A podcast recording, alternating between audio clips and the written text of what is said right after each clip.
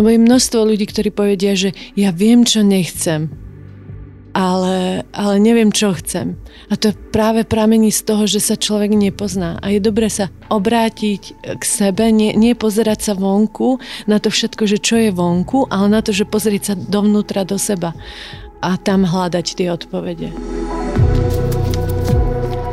Dobrý deň, milí poslucháči. Vítajte pri počúvaní 74. epizódy podcastu Na rovinu o podnikaní. Moje meno je Simona Hanová a v dnešnej epizóde sa budem rozprávať so Stanislavou Gregor Sorgerovou, ktorá podniká v oblasti vzdelávania, rozvoja ľudí a coachingu. Okrem toho má dlhoročnú prax v obchode HR, spolupracuje s veľkými nadnárodnými spoločnosťami, ale aj malými podnikateľmi a orientuje sa najmä na mladú generáciu a duševné zdravie.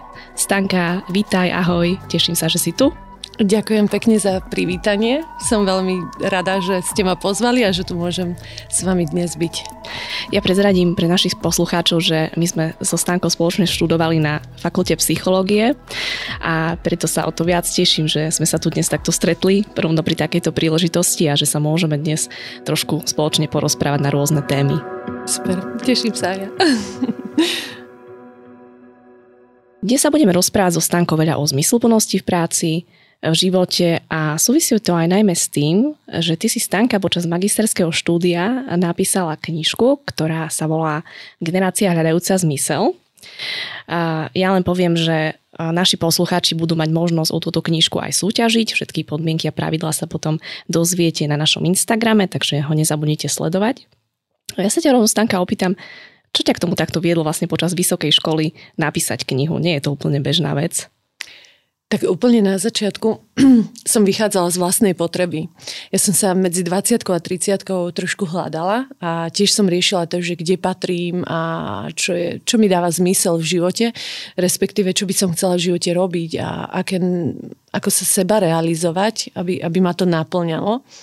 A potom som vlastne ne, nešla som po strednej škole na vysokú školu, ale, ale bol tam nejaký čas, kedy som akoby pendlovala po tom pracovnom trhu. Potom som sa nejak našla, hej, ja to aj opisujem v knihe, že bolo to trošku také turbulentné, ja som aj vycestovala, aj sa vrátila a, a tak sa hľadala. Začala som študovať psychológiu, a ktorá ma začala veľmi náplňať a konečne som našla ten zmysel a celé som to tak akoby pochopila a začala som viac bádať k problematike toho, že, že aké je dôležité práve tá spokojnosť práci alebo zmysluplnosť, no, naplnenie prostredníctvom práce a práve možno aj spojitosti s týmto mladým vekom. No a na základe týchto všetkých svojich, uh, poviem, že myšlienok a ingrediencií som začala variť, keď už idem k takémuto prirovnaniu. Uh, začala som variť výskum, ktorý, ktorý sa skládal s tém, ako je spojitosť alebo vzťah spokojnosti uh, s prácou a zmysluplnosti života. A ešte som to pretávala alebo dala to do skupiny mladých ľudí, mladých dospelých v rannej dospelosti medzi 20 a 30, pretože je to taký akoby pre mňa a ja, ja si myslím, že veľmi kľúčový a dôležitý vek. Čiže vychádzalo to najskôr z mojej potreby a potom už sa nabalil na to ten môj výskum a už keď bol výskum a boli výsledky a ja som tým veľmi žila, tak uh, som to išla odprezentovať jednak na akademickej pôde, na konferencii, vyšiel z toho príspevok, uh, začala som písať o tom články, avšak stále som mala pocit potreby, že to potrebuje prísť k tým hlavným a to sú tí mladí dospelí a tí mladí ľudia. A práve preto som vlastne, uh, keď začala pandémia bolo trošku viacej času, ja som sa nudila, dala dokopy knihu. Mhm, čiže si sa nudila, tak si si povedala, tak napíšem knihu. A nie, vôbec. ja som písala príspevky, kde som rozoberala zmysluplnosť života do jedného známeho časopisu, ktorý sa venuje psychológii, vlastne sa také volá. Takže, takže vlastne na základe toho, že ja som už mala aj veľa materiálu, len to trebalo dať akoby dokopy. A druhá vec bola, že, že trebalo peniaze k tomu, alebo respektíve niekoho, kto, kto by mi s tým vydaním pomohol. Presne s tým súvisí aj moja otázka, že, že čo to vlastne obnáša vydať knihu? Predpokladám, že asi to nefunguje iba tak, že napíšem si nejakých 200 strán, prídem do vydavateľstva, poviem, e, tu ma máte, vydajte mi knihu, som tu a, a jednoducho, ako toto funguje, alebo ako sa to tebe podarilo? Môže to asi fungovať aj týmto mm-hmm. smerom, ale toto nebola moja cesta. Verím tomu, a že, že fungujú aj takto autory, respektíve tí známejší fakt, autory to majú takto ľahšie, lebo vydavateľstvo ich vydá, je to, je to v poriadku, zastrešujú ich a celá tá robota vlastne odchádza týmto smerom. Toto nebol môj prípad. A ja som, potom čo som mala knihu a mám za sebou nejakú minulosť a, a proste či už skúsenosti partnerov, však povedala si na, na úvod, som zobrala to, čo mám so sebou, tie výtlačky a tú svoju robotu a tak ďalej a oslovila som svojich biznis partnerov, s ktorými, ktorí majú so mnou mm-hmm. nejakú tú skúsenosť, uh, niekoľko ročnú alebo dlhšiu a spýtala som sa, že či idú to, do toho so mnou a vydajú to so mnou. Mm-hmm. A takýmto spôsobom vlastne som ja na tom šla, že som Čiže si získala po vlastnej osi tie prostriedky Presne na to, aby, aby sa to mohlo, mohlo vydať. A uh, keď sa môžem opýtať, uh, vrátilo sa to nejakým spôsobom, alebo kniha je stále v predaji, je veľmi, je veľmi dobré hodnotenia, a preto aj uh, bude v našej súťaži a mne osobne sa veľmi páči a veľmi inšpirujúca, tak či nejako to aspoň trošku sa vracia pomaličky? Tie Áno, prostriedky. Pre, predaje sú, mm. uh, avšak treba povedať, že nejaké autorstvo alebo písanie kníh nie je úplne uh, zárobková činnosť, ak nie ste nejaký ten známy, komerčný a neviem aký autor. Zároveň neviem, ako to majú vydavateľstva, keď zastrišujú autora, ale predpokladám, že tých veľa peniazí ako nedostanú, tí autory. A rovnako je to aj keď keď si človek vydá sám knihu a, a po vlastnej osi, tak jednoducho mm, ten predaj, z toho predaja, z tej sumy, ktorú, ktorú si za, ktorú zaplatí čítajúci v knihkupectve, idú peniaze knihkupectvu, sprostredkovateľskú alebo sprostredkovateľskej spoločnosti, ktorá vlastne sa nedá obísť na Slovensku. To jednoducho tak je, že a to asi aj môžem povedať, že nejakých vyše 50% ceny knihy, ktorú, ktorú zaplatíte v knihkupectve, ide úplne niekde inde a nie autorovi. Takže ja, to ja, si viete potom rýchlo vypočítať, že asi ako to funguje. Ja som minule v jednom rozhovore počula, kde Arpad Šoltes vlastne hovoril tiež, tiež napísal knihu a hovorí, že na Slovensku sú dvaja, dvaja spisovatelia, ktorí sa tým dokážu uživiť, tak. že robia iba to. Čiže, čiže je to naozaj veľmi náročné a um, je super, že sa ti to takto podarilo naozaj získať tie prostriedky a napísať tú knižku, lebo uh, naozaj je veľmi zmysluplná tak to premostím, keďže sa volá Generácia hľadajúca zmysel. My sa o tejto knižke budeme rozprávať aj trošku viac, rozoberieme si aj nejaké kapitoly dnes, ale ešte predtým sa ťa chcem Stanka opýtať, ja som to v úvode spomínala, že ty podnikáš už v oblasti rozvoja ľudí, vzdelávania a coachingu už viac ako 10 rokov, ak je to nesprávne, tak ma pokojne oprav. Nepodnikám viac ako 10 rokov. V tejto oblasti sa pohybujem viac mm-hmm. ako 10 rokov ja vždy si zabudnem rok pridať, keď prejde rok. Ale tak asi nie, viac ako 10 rokov je správne. A čiže som bola takže v obchode, vo financiách a ako, ako regionálny mentor, čiže ten mentoring, management a HR, školenia, vzdelávanie a potom následne ja som plynulo potom po tých skúsenostiach prešla do, do coachingu a vzdelávania kvázi na vlastnú pesť. Uh-huh. Ako freelancer. A keby sme možno chceli našim poslucháčom vysvetliť, že ako s týmto začať, alebo ako to takéto nejaké podnikanie celé funguje, lebo je to v podstate taký consulting, uh-huh. a také, je to naozaj vzdelávanie, coaching. Nie je to úplne jasné, ako s týmto začať, čo mi k tomu treba, čo by som mal urobiť, čo na to potrebujem. Legislatívne nič. založiť si živnosť. Okay, alebo, alebo SROčku, čo sa týka legislatívy, čiže tam absolútne no, Bohužiaľ nič. Uh, avšak treba si povedať, že, že predsa len je to oblasť uh, pracovnej psychológie vychádza to zo psychológie, čiže je dobré mať nejaké to vzdelanie psychologické alebo aspoň nejaké také príbuzné k tomu, alebo potom uh, možno, možno nejaké dobré kurzy a, a istým smerom mm, kurzov a vzdelávania, celoživotného vzdelávania. Lebo ja osobne mám, no. mám taký pocit, že že dnes sa nejako rozbehol taký trend, že prečítam si dve motivačné knižky mm. a mhm. idem organizovať webinár o seba rozvoji. Božiaľ. Áno, je, je to tak. A veľakrát uh, dn- z môjho pohľadu ja mám úplne zlý marketing a práve títo ľudia vedia veľmi dobrý marketing spraviť. Aj my, teraz ty si psycholog, hej, tiež mm, mi možno dáš za pravdu, že psychológovia majú veľmi zlý marketing, proste nevedia to a nevieme to, respektíve my pracovať s marketingom a preto možno není popularizovaná psychológia tak, ako by mala, že psychológia v podstate nie je o tom len o patológii, o niečom, čo je proste, že, že niekto má vyslovene problém a je chorý a, a má poruchy, ale aj sú to rozvojové témy, kedy ľudia môžu fakt, že mm, objavovať v svojom živote nové témy a rozvíjať a rásť a, a, a nemusí to byť len o, o, ako som povedala, o tej patológii.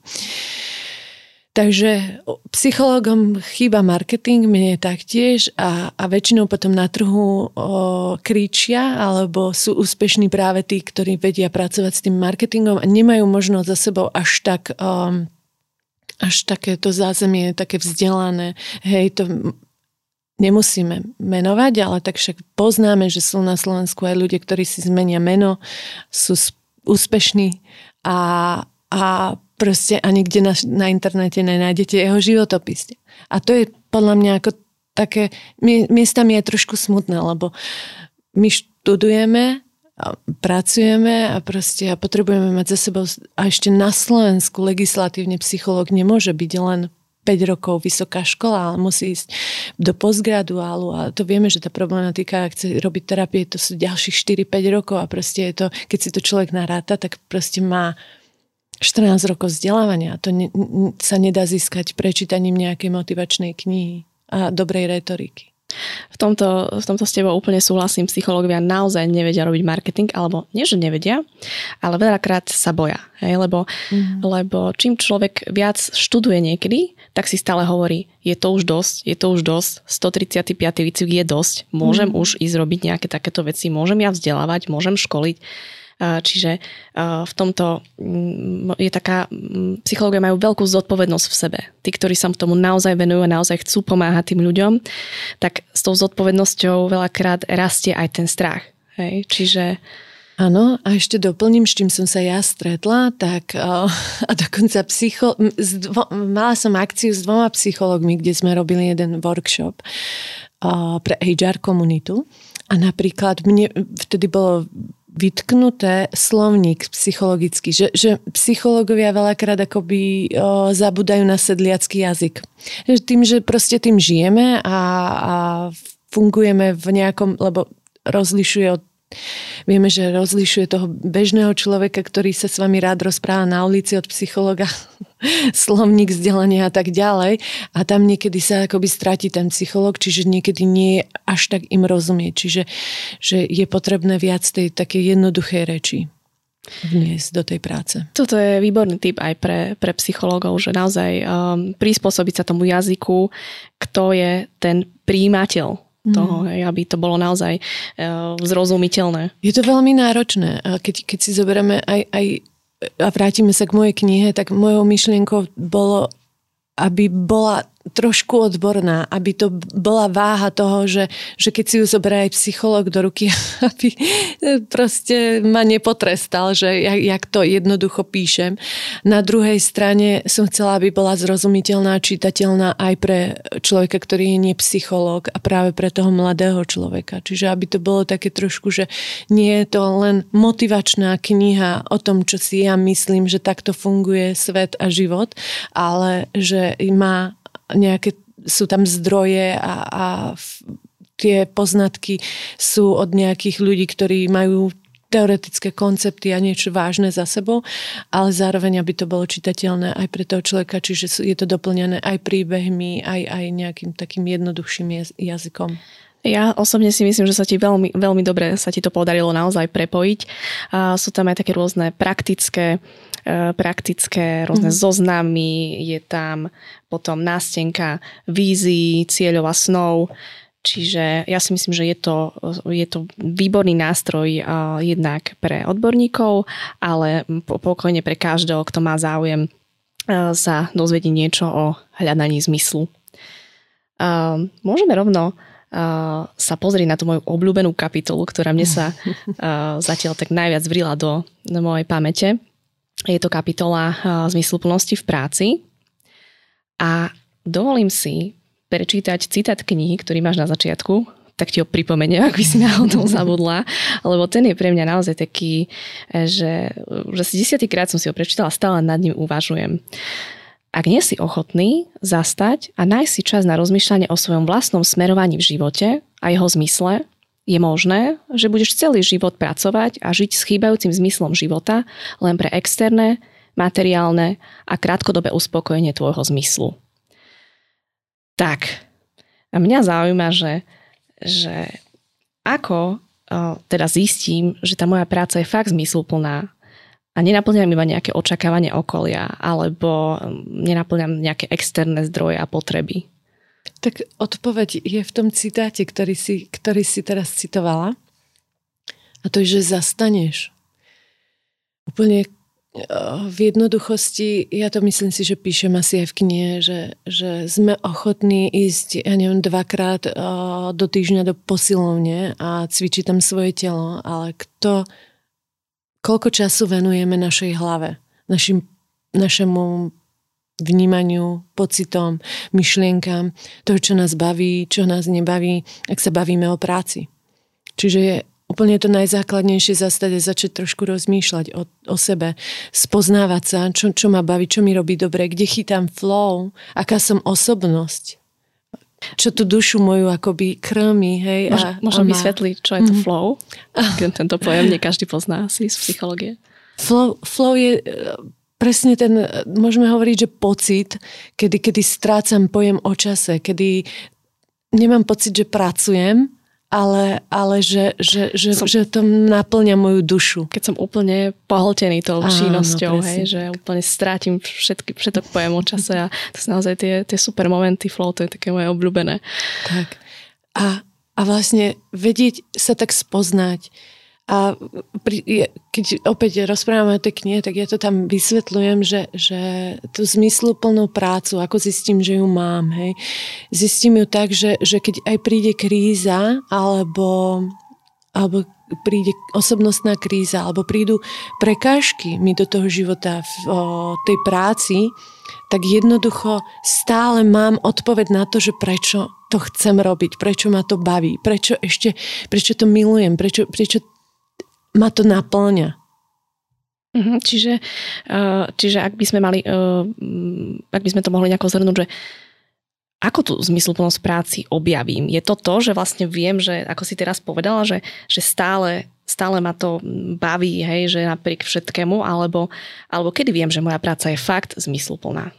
Ideálne, ideálne je, že keď je, lebo väčšina mladých ľudí príde do styku s osobnostnou krízou, kedy proste rozmýšľa, že ktorým smerom sa ubrať a, a čo v živote robiť a, a, a tie, hľada tie odpovede. Ideálny taký ten prípad je, aby mladý človek zbieral skúsenosti, aby, aby pracoval a zároveň aj prežil nejakú osobnostnú krízu, ktorá mu dá odpoveď, či je to ten správny smer alebo nie. Aby to išlo akoby ruka v ruke. Aj, aj kríza, aj, aj trošku tých, nie že trošku, ale čo najviac tých skúseností. A, a je dobré vedieť aj zapustiť korene, že nie len fluktuovať po trhu, behať po trhu a teraz hľadať za každým niečo nové a nevedieť sa v ničom nájsť, ale niekedy aj zapustiť akoby korene a čeliť vetru, hej, že, že prídu prekážky, avšak tá kríza a tie, ktorú, ktorú tam má človek, tak mu dá odpovede, že prečo ho to baví a prečo vlastne mu to dáva celý zmysel. v tom prípade je to vyriešené a, a je tam odpoveď na tú zmysluplnú, mm-hmm. zmysluplnú prácu. Ja mám pocit, že veľa, veľa ľudí má, má práve nejaký pocit, že práve cez to striedanie zamestnaní ten zmysel nájde. Ja teraz mm-hmm. si mhm. výborne povedala, že niekedy treba zapustiť tie korene a skúsiť to, hej. Samozrejme tiež nemá zmysel ostávať asi na nejakom mieste, ktoré, ktorého človek, človek, keď to človeka nebaví alebo ho to nenaplňa.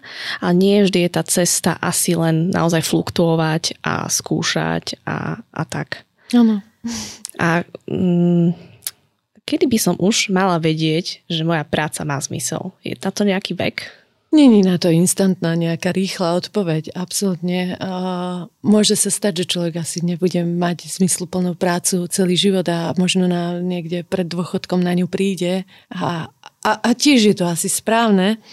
Avšak taký ten mm, ideál je, aby touto otázkou sa zaoberal mladý človek.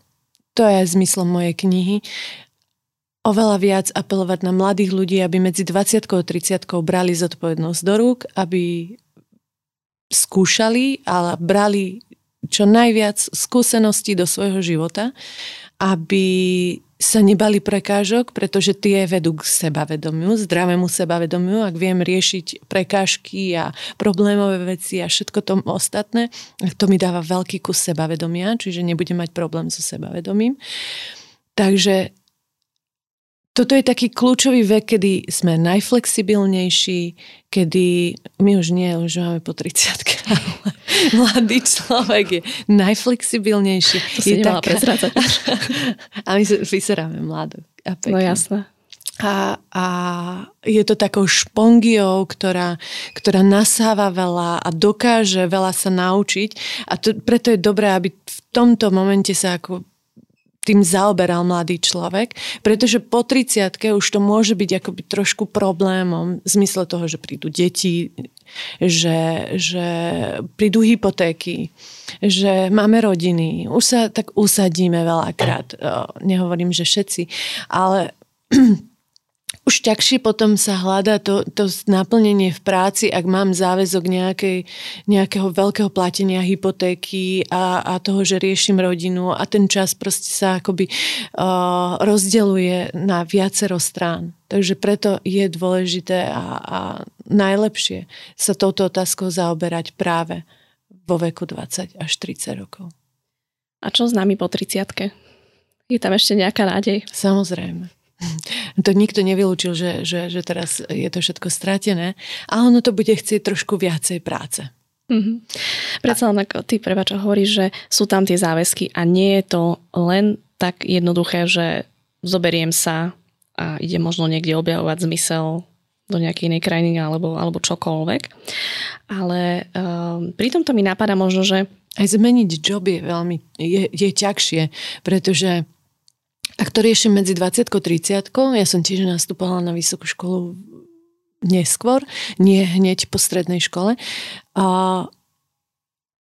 avšak to zaradenie a to celé to ako ešte, ešte sa dá, ale ak, ak ja idem meniť job 40 a potrebujem k tomu aj vysokú školu, tak je to náročné. A poznáme, že proste je množstvo takých prípadov. A, a zvládnu to, avšak je to oveľa náročnejšie, lebo je tam ešte aj tlak tej možno rodiny a toho času, ktorý treba aj venovať jej, aj deťom, aj, aj možno tým hypotékám. Veľa snov takto proste uh, zahynie, aj keby vedeli, že kde chcú byť. A čo v takom prípade presne, ako ty hovoríš, že nemôžem len tak odísť e, z práce? Dá sa dá, nájsť ten zmysel aj v tej práci, ktorú už mám teraz. Nejako ma to úplne nebaví, neviem čo s tým.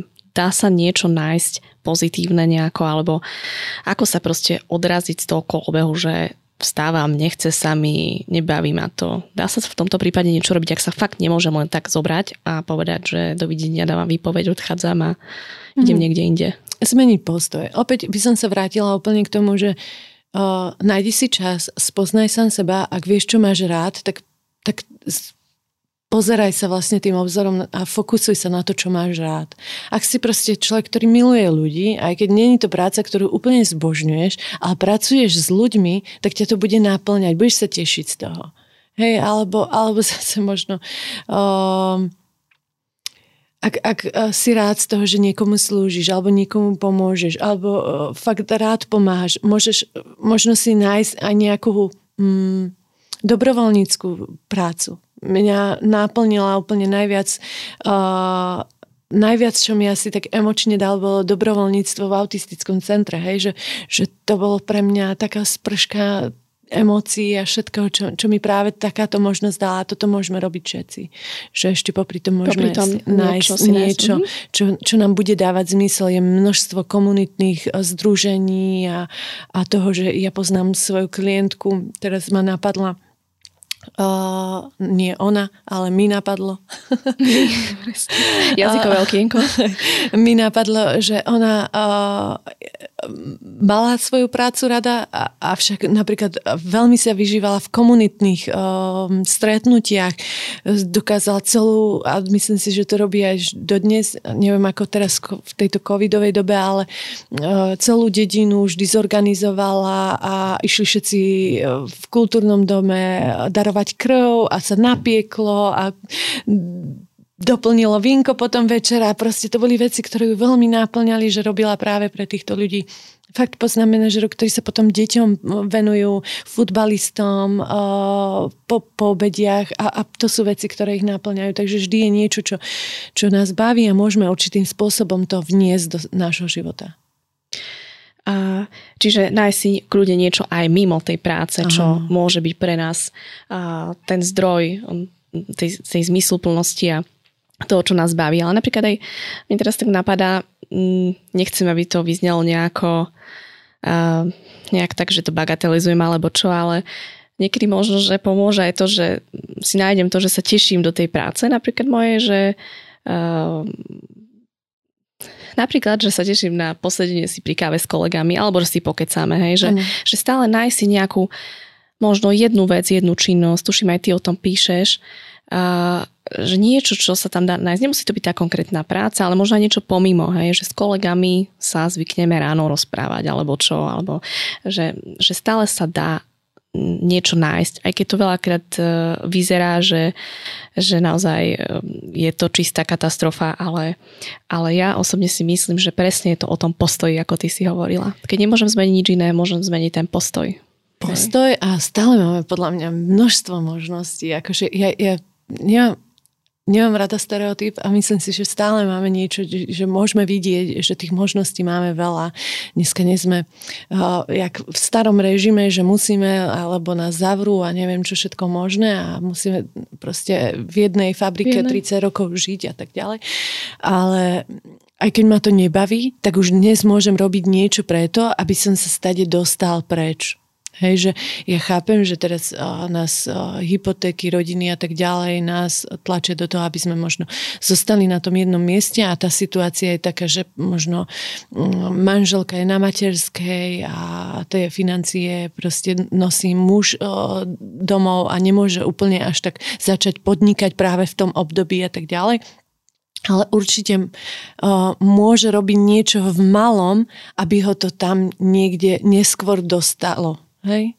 Čiže ak chcem uh, mať poviem, že vycestovať a, a zmeniť job alebo, alebo mať o, nejakú, robiť vo medzinárodnej spoločnosti, ale nemám jazyk, tak môžem každý večer proste sa venovať angličtine a to ne, neznamená, že to niekedy sa nestane a, a nezmením ten job práve k tomu, aby som bol spokojný.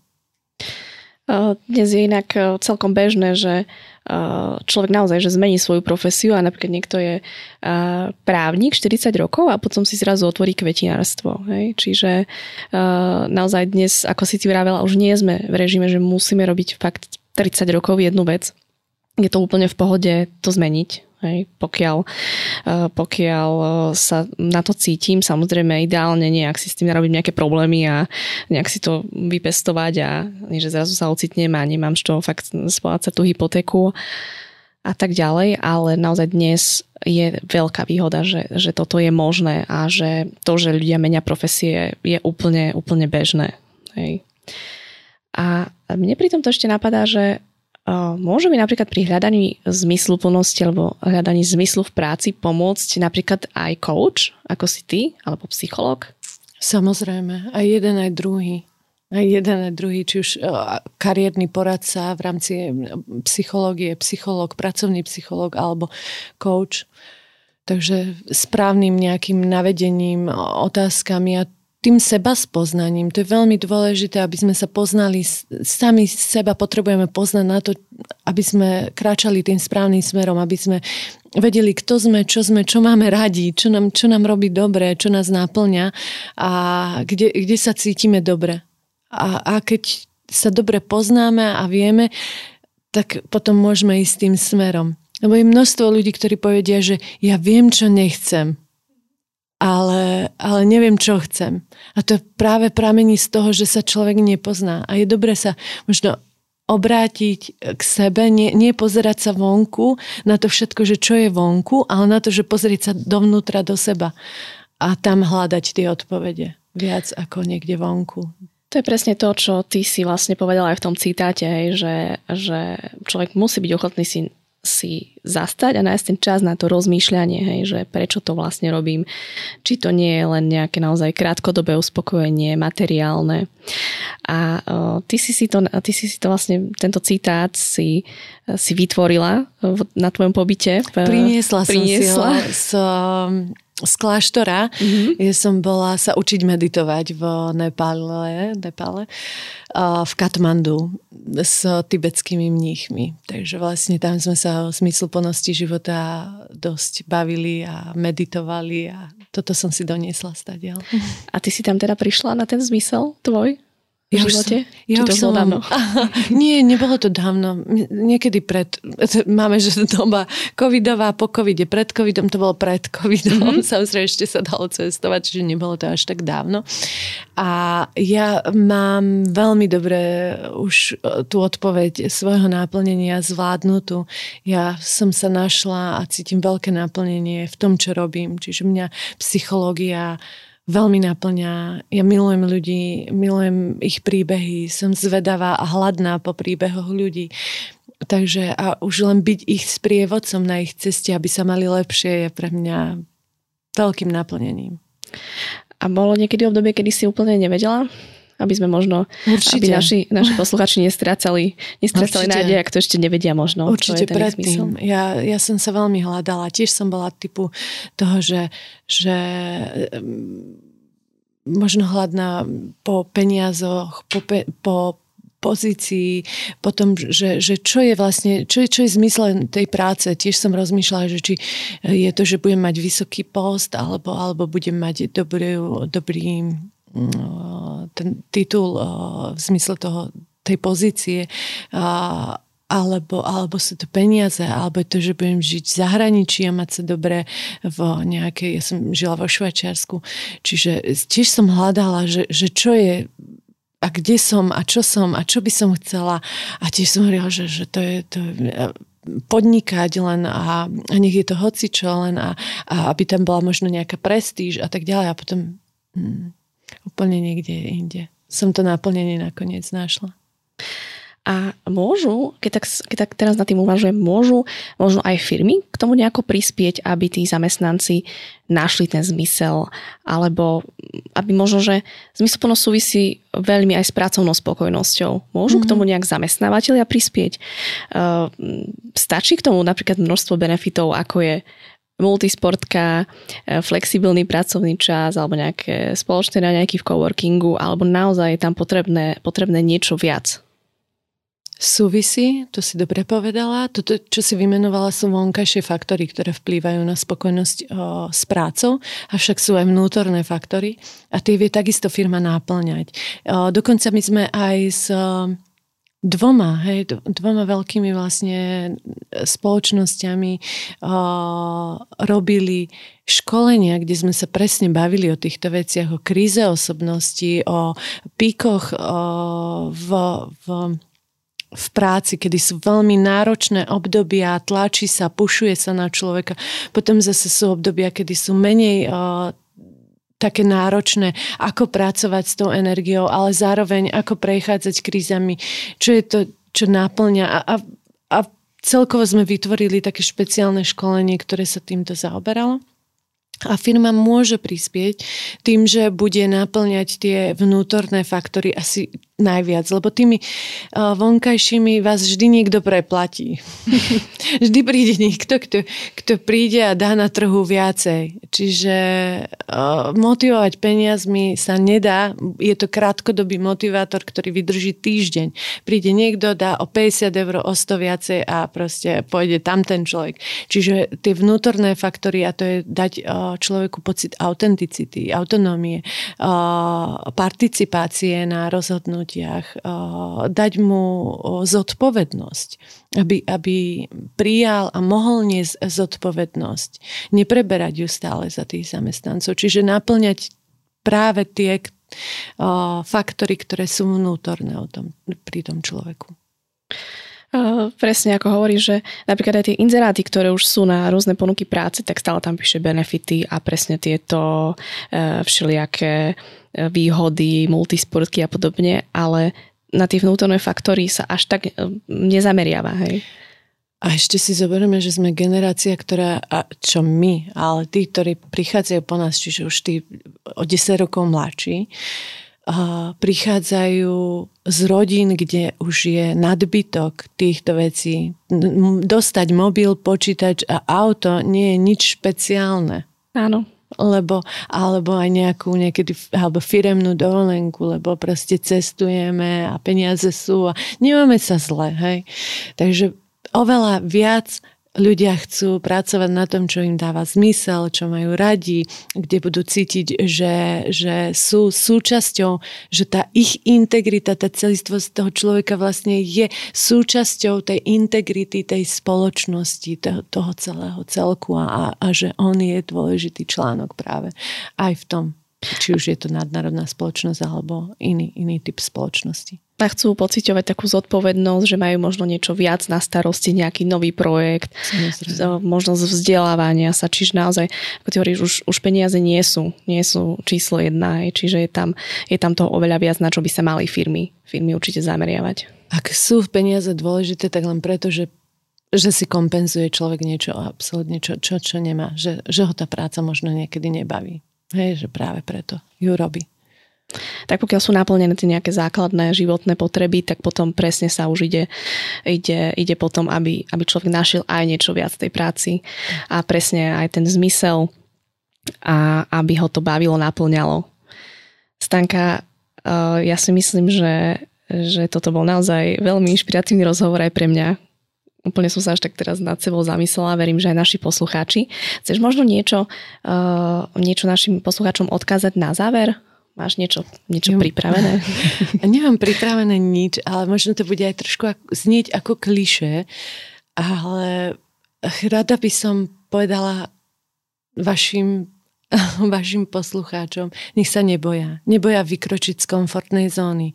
Nech idú a skúsia naberať skúsenosti, lebo len prostredníctvom toho dokážu byť sebavedomí a dokážu byť hodnotní a, a to je to, čo budú mať v rukách potom, s čím môžu ísť a, a na ten trh a, a vlastne si splniť, čo len chcú. Takže akýmkoľvek spôsobom nech vy, vykročia z komfortnej zóny a naberajú čo najviac skúseností, lebo tie im nikto nikdy nezoberá. Tak myslím si, že toto boli naozaj úplne e, veľmi také pozbudivé a také veľmi, vôbec to neboli klíše slova. Ja si myslím, že um, treba to mať neustále na pamäti a treba fakt sa nebať vykročiť z tej komfortnej zóny. Jednoznačne v tomto s tebou úplne súhlasím. Stanka, ja ti naozaj veľmi pekne ďakujem, že si tu dnes s nami bola. Povedala si nám naozaj množstvo, množstvo super, super informácií. A Tiež opakujem, pripomínam súťaž o Stankinu knihu. Toto bola len taká časť. Venuješ sa tam aj rôznym iným témam. Nebudem to všetko prezradzať, aby som nespoilerovala. Takže na Instagrame sa neváhajte určite zapojiť. No a vám, milí posluchači, ďakujem, že ste si vypočuli ďalšiu epizódu podcastu Na rovinu o podnikaní, ktorý vzniká vďaka podpore ProSite. Ak sa vám epizóda páčila, neváhajte nás dielať, lajkovať alebo čokoľvek vám len napadne. Počujeme sa opäť o dva týždne. Ďakujem pekne za pozvanie.